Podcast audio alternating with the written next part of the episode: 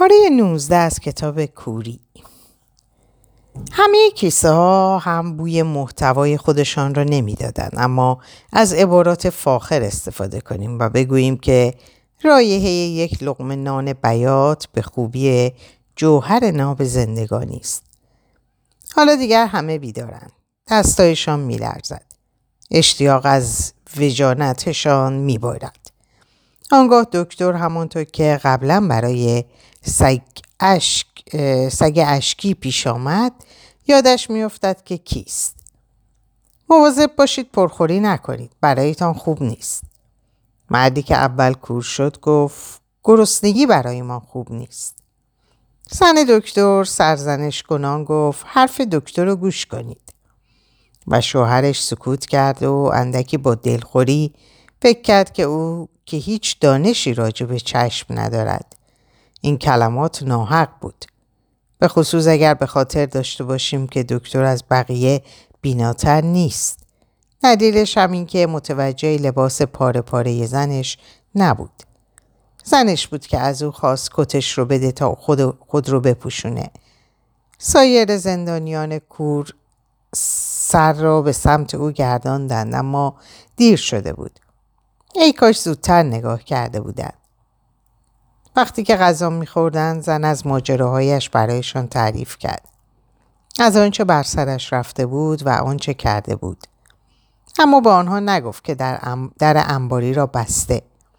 و انگیزه های انسان دوستانه ای که به خودش نسبت داده بود اطمینان کامل نداشت. برای جبران کتمان این کارش از مرد کوری گفت که شیشه به زانویش فرو رفته بود و از شوخی هایی که دیگران با آن مرد کرده بودند. همه از ته دل خندیدن. خب نه همه. پیرمردی که چشمبند سیاه داشت با لبخندی خسته واکنش نشان داد. و پسرک لوچ فقط به صدای جویدن غذایی که می‌خورد گوش می‌داد. سهم سگ اشکی هم داده شد و سگ فورا این عمل را با پارس کردن شدید به هر کس که از بیرون در را تکان می‌داد جبران می‌کرد. هر کس پشت در بود پافشاری نمی‌کرد. شایعه سگهای هار در شهر پیچیده بود. همین اندازه که ندانند به کجا قدم می‌گذارد به اندازه کافی عصبانی کننده بود. آرامش برقرار شد و آن وقت بود که پس از تخفیف یافتن گرسنگیشان زن دکتر گفت گفت و شنودش را با مردی که از همان مغازه بیرون آمده بود تا ببیند آیا باران میآید برایشان تعریف کرد.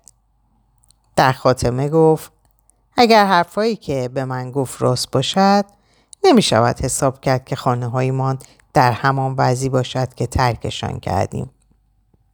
حتی معلوم نیست بتوانیم داخلشان شویم. مقصودم آنهایی هستند که وقتی از خانه بیرون آمدند یادشان رفت کلیدشان را بردارند یا کلیدها را گم کردند. مثلا خود ما کلید نداریم.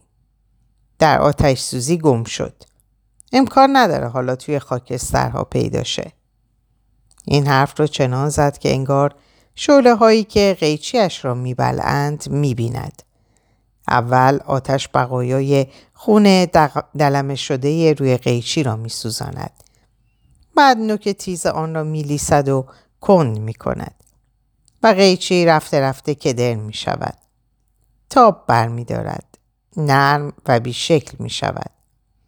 هیچ کس باور نخواهد کرد که این شی توانسته باشد گلوی کسی را سوراخ کند.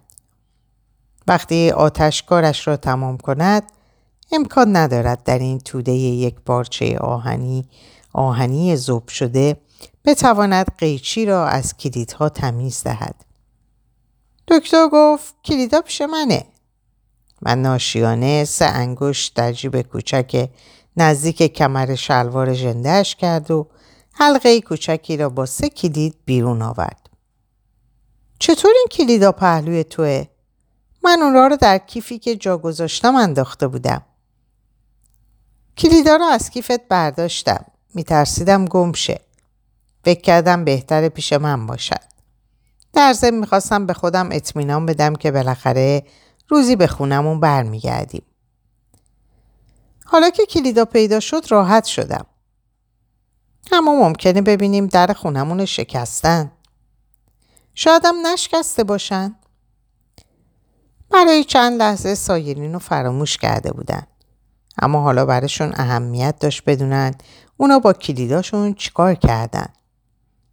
اولین نفری که جواب داد دختری بود که عینک دودی داشت. وقتی آمبولانس دنبالم اومد پدر و مادرم هنوز خونه بودن. نمی‌دونم بعدا چی بر سرشون اومد. سپس نوبت پیرمردی شد که چشمند سیاه داشت. وقتی کور شدم در منزل بودم. در زدن. صاحب خونه اومد و به من گفت چند پرستار مرد دنبالم میگردن. وقتی فکر کردم به کلید نبود. حالا فقط زن و مردی که اول کور شده بودم باقی مونده بودن. اما اونم گفت نمی‌دونم یادم نیست. هم می‌دونست و هم یادش بود. اما اون چه نمی‌خواست اعتراف کنه این بود که وقتی دید ناگهان کور شده و باید بگوییم دیدن در اینجا اصطلاح ابلهانه ایه اما چنان در زبان رسوخ کرده که نمیشه از به کار بردنش اجتناب کنیم. وقتی دید ناگهان کور شده فریاد زنان از خونه بیرون دوید و همسایه ها رو به کمک طلبیده بود. اونایی که هنوز در ساختمون بودن تردید می‌کردند به یاریش بشتابد و اون که لیاقت و استواریش رو هنگام مصیبت شوهرش نشون داده بود اکنون داغون شدش خونه رو باز با در باز ترک کرد و هرگز به فکرش نرسید اجازه بخواد یه دقیقه برگرده در رو ببنده و بگه همین الان میاییم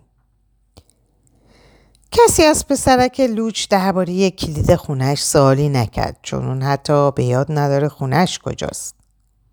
بعد زن دکتر به آرومی دست دختری رو که عینک دودی داشت لمس کرد. خونه شما از همه نزدیکتره. از اونجا شروع می‌کنیم. اما اول باید کفش و لباس پیدا کنیم. نمی‌تونیم اینطوری با لباس پارو و سر و روی نشسته دور بیفتیم. وقتی از جا برمیخواست متوجه پسرک لوچ شد که با شکم سیر آروم گرفته و خوابیده بود. زن دکتر گفت پس استراحت کنیم. قدری بخوابیم. بعدم میریم و ببینیم چه چیزی در انتظارمونه. دامن خیسش رو در آورد. بعد برای گرم, کرد، گرم شدن در آغوش شوهرش جا خوش کرد.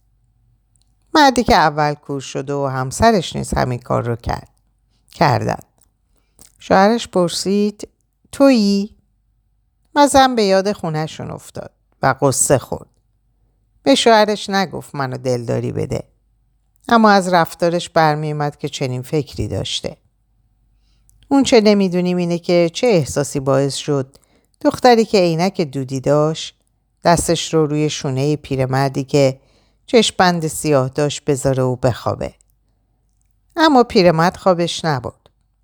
سگ رفت و مقابل در دراز کشید و راه ورود و بست. وقتی کسی رو نداره که اشکاشو خوش کنه حیوانی خشین و حیوانی خشم و بدخلق میشه. لباس پوشیدن و کفش پاشون کردن ولی مسئله شستشوشون همچنان لاینحل مونده بود. اما از همین حالا هم از سایر کورها متفاوت بودن. علا رقم محدودیت نسبی انتخاب رنگ لباساشون هماهنگی داره. چون همونطور که مردم میگن میوه از میوه رنگ می‌گیره اینم به حساب مزیت داشتن مشاور در محله.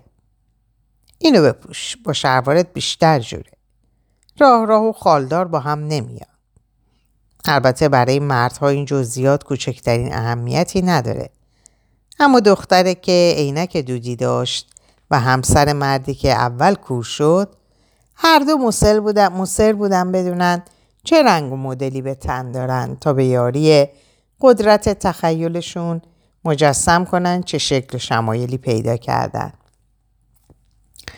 در مورد کفش اتفاق نظر داشتن که راحتی بر زیبایی ترجیح داره. کفش بندبندی فانتزی یا پاشنه بلند اصلا چرم گوساله یا ورنی ابدا با این موضوع خیابان ها اینجور زرافت ها مزهک بود. چکمه لاستیکی ضد آب که تا زانو برسه به دردشون می‌خورد راحت بپوشن و درارن. چیز بهتری برای راه رفتن توی گل وجود نداره. متاسفانه از این چکمه ها برای همه پیدا نشد. چکمه ای که به اندازه پای پسرک لوچ باشه نبود. اندازه های بزرگ به پاش مثل قایق بود. بالاخره مجبور شد به یک جفت کفش اسپورت که مورد مصرفش, مصرفش روشن نبود قناعت کنه. اگه مادرش بود که معلوم نبود کجاست می‌گفت عجب تصادفی. این دقیقا همون کفشیه که اگه پسرم می‌تونست ببینه انتخاب می‌کرد. پیرمردی که چشپند سیاه داشت و پاهاش بزرگ بود مسئله رو با پوشیدن یک جفت کفش بسکتبال حل کرد.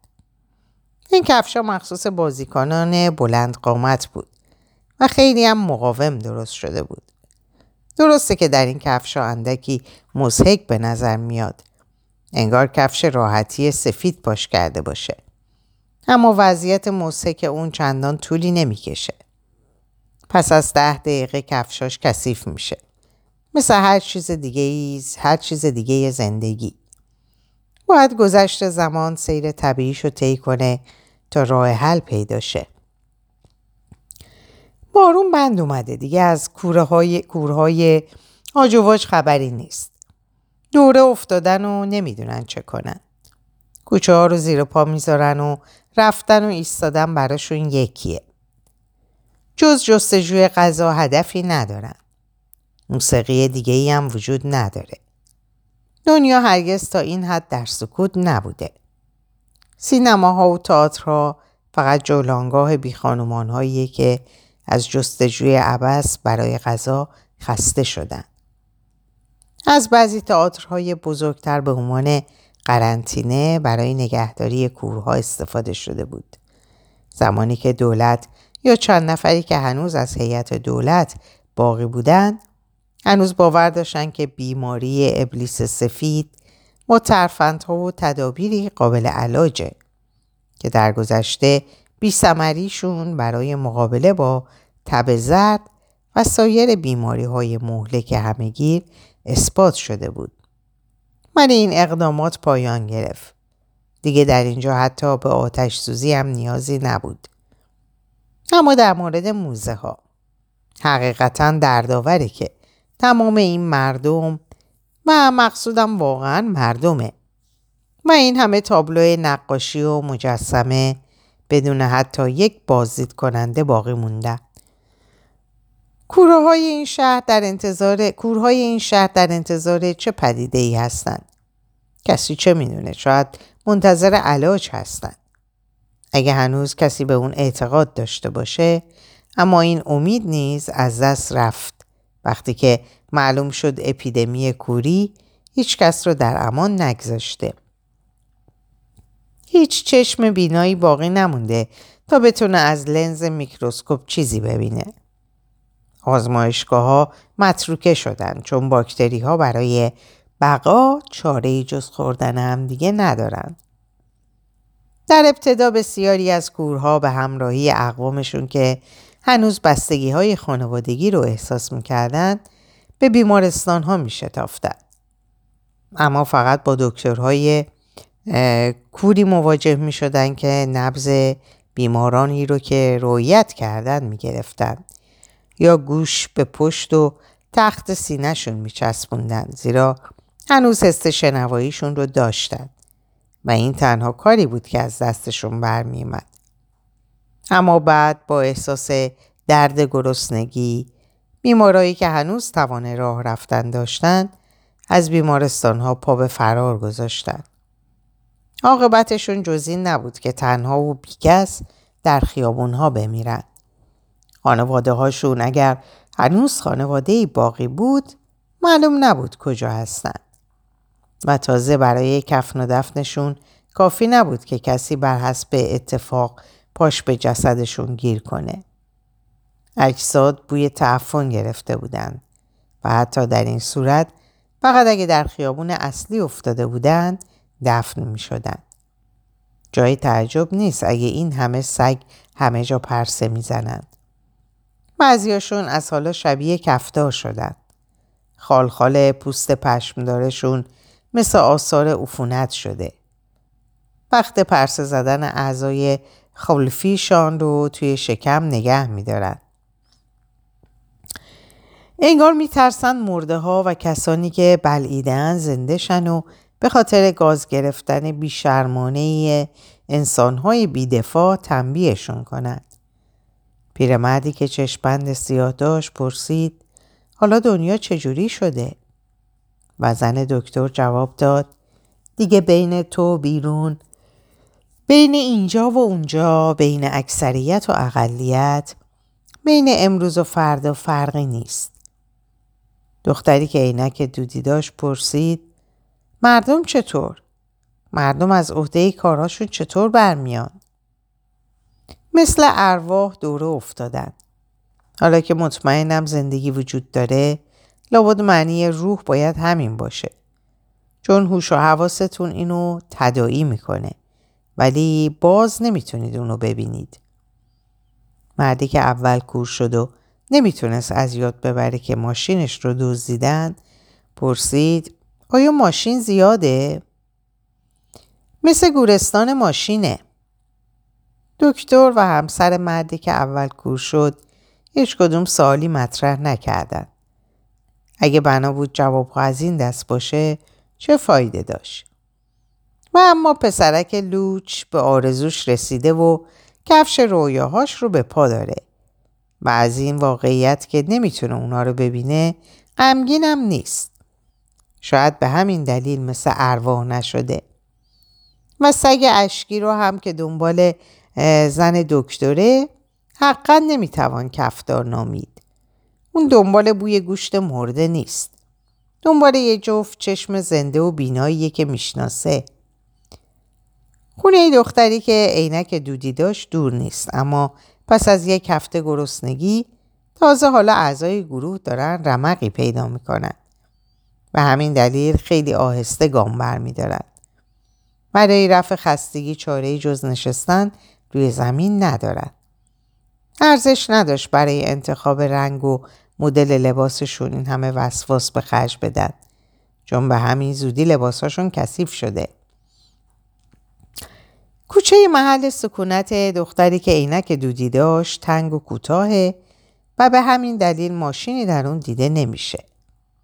کوچه یک طرفه بود اما جای پارک نداشت.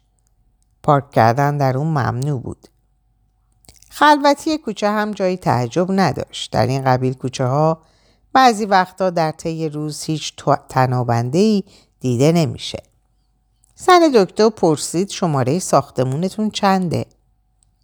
شماره هفت در آپارتمان طبقه دوم سمت چپ زندگی می‌کنم. یکی از پنجره ها باز بود.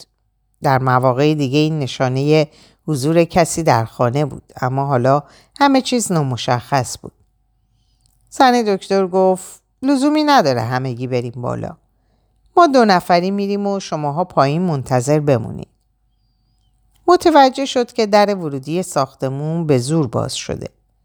معلوم بود زبانه قفل شکسته. یک تراشه چوب دراز هم از چارچوب در کنده شده بود. زن دکتر در این باره حرفی نزد. دختر رو جلو جلو برد چون راه رو میشناخت. از سایه های تاریکی که در پلکان افتاده بود پروایی نداشت. دختری که عینک دودی داشت دوبار از فرط هیجان پاش لرزید اما با خنده گفت تصورشو بکنید این همون پله هایی که می‌تونستم با چشم بسته بالا و پایین برم. عبارت های قالبی زبان اینطورن. از درک هزاران نکته ظریف مفهومی عاجزن. مثلا در این مورد میان چشم بستن و کور بودن تفاوتی احساس نمیشه. در پاگرد طبقه دوم در آپارتمان مورد نظر بسته بود. دختری که عینک دودی, دست دودی داشت دست به دیوار کشید و زنگ رو پیدا کرد. زنگ دکتر یادآور شد چراغ جایی روشن نیست. دختر پذیرای این چهار کلمه شد که برای همه خبر ناخوشایندی را تدایی کرد. در زد. یه بار، دو بار، سه بار. بار سوم با مشتاش محکم به در کوبید و به صدای بلند گفت مامان بابا و کسی در رو باز نکرد. این کلبات محبت آمیز واقعیت رو تغییر نداد. کسی نیومد بگه دخترک عزیزم بالاخره اومدی. دیگه از دیدنت ناامید شده بودم. بیا تو. بیا تو. و این خانم دوستتم بفرمایند ببخشید که خونه کمی ریخت و پاشه. در آپارتمان همچنان بسته ماند. دختری که عینک دودی داشت گفت کسی خونه نیست. و به در تکیه داد. سر رو بر دستاش که به سینه داشت گذاشت و گریه کرد. انگار تمام بدنش با درموندگی مطلق طالب ترحم بود. تجربه کافی نداشتیم و نمی‌دونستیم روح بشر تا چه حد پیچیده است. از این عشقی که نسبت به والدینش داشت و موجب چنین واکنش غمزده ای شد تعجب می‌کردیم. اون هم از دختری آزاد و ماجراجو. اما در همین نزدیکی ها شخصی است که قبلا تصریح کرده که هیچ یک از این دو عامل دیگری رو نف نمی‌کنه. هیچ, از هیچ یک از این دو عامل دیگری رو نفی نمی‌کنه. زن دکتر کوشید دختر رو تسلی بده اما حرفی برای گفتن نداشت. همه می‌دونن که امکان زندگی دراز مدت در خونه برای مردم اندکه. پیشنهاد کرد از همسایه ها بپرسیم. اگه همسایه ای باقی باشه. دختری که عینک دودی داشت گفت بله بریم بپرسیم. اما لحنش نومیدانه بود. در آپارتمان اون طرف پاگرد رو زدند. این بار نیز کسی جواب نداد. در طبقه بالا دو در باز بود. آپارتمان ها غارت شده بود. گنجه های لباس خالی بود و در قفسه های غذا چیزی پیدا نمی‌شد. علائمی دیده می‌شد که نشون می‌داد کسی اخیرا اونجا بوده. لابد یه دسته ولگرد. حالا دیگه همه کم و بیش ولگرد شده بودن. از این خونه به اون خونه می‌رفتن. از این غیبت به اون غیبت. به طبقه اول برگشتن. زن دکتر در نزدیکترین آپارتمان رو زد. یک سکوت پر انتظار و بعد صدای خشنی که با سوء زن پرسید کیه؟ دختری که عینک دودی داشت جلو رفت. منم همسایه بالا. دنبال پدر و مادرم میگردم. می‌دونید کجا هن؟ و پرسید چه بر سرشون اومده؟ صدای لخ پا کشیدن شنیده می‌شد. پیرزن نحیفی در رو باز کرد. یه مش پوست و استخون و نی قلیون با موهای بلند سفید ژولیده. بوی توصیف ناپذیر و محوع ترشیدگی و گندیدگی موجب شد دو زن خود رو عقب بکشن. پیرزن چشماشو گشاد کرد. چشماش تقریبا سفید بود. از پدر و مادرت خبری ندارم. فردای روزی که تو رو بردن دنبالشون اومدن. من هنوز می‌تونستم ببینم. آیا هیچ کس دیگه هم دیگه هیچ کس دیگه هم در ساختمون هست؟ گاهی صدای رفته آمد اشخاصی رو از پله ها میشنوم. اما مال بیرونن. فقط برای خواب به اینجا میان. پس پدر و مادر من چطور؟ گفتم که چیزی از اونا نمی‌دونم. شوهر و پسر و عروستون کجا هن؟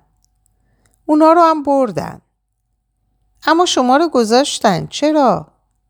چون قایم شده بودم. کجا؟ تصورشو بکن در آپارتمان شما. چطور وارد آپارتمان شدید؟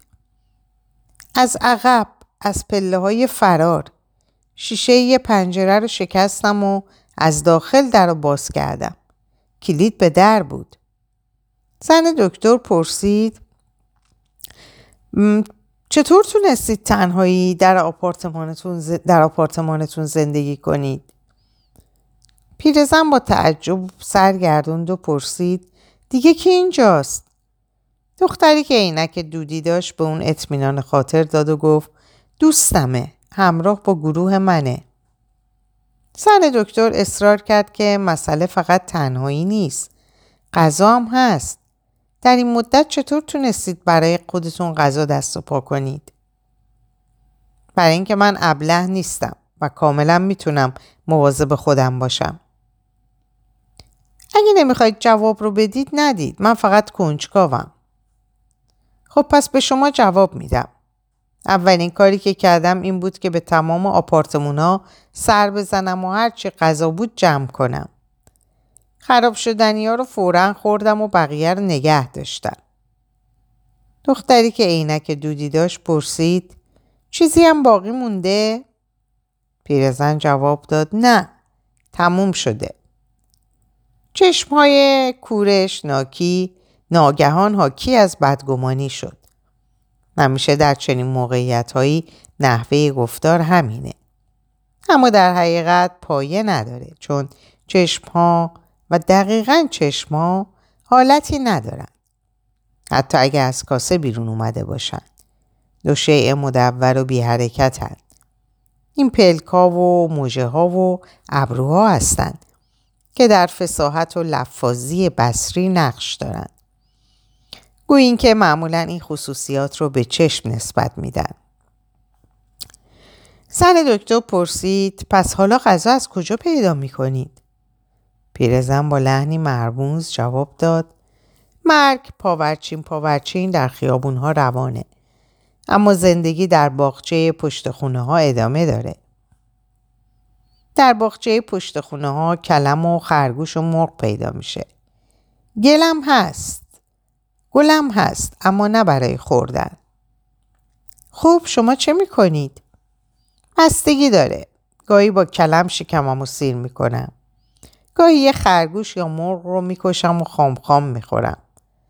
اولا روی آتیش درست می‌کردم اما بعد به خوردن گوشت خام عادت کردم. ضمنا ساقه های کلم شیرینم هستن. نگران من نباشید. من دختر خلف مادرم هستم و از گرسنگی نخواهم مرد. دو قدم عقب رفت و در تاریکی خونهش تقریبا ناپدید شد. فقط درخشش چشمای سفیدش پیدا بود. از داخل آپارتمان گفت اگه می‌خوای به آپارتمانت بری برو من مانعت نمیشم. دختری که عینک دودی داشت می‌خواست جواب بده نه خیلی ممنون. فایده ای نداره. نمیارزه پدر و مادرم که نیستن.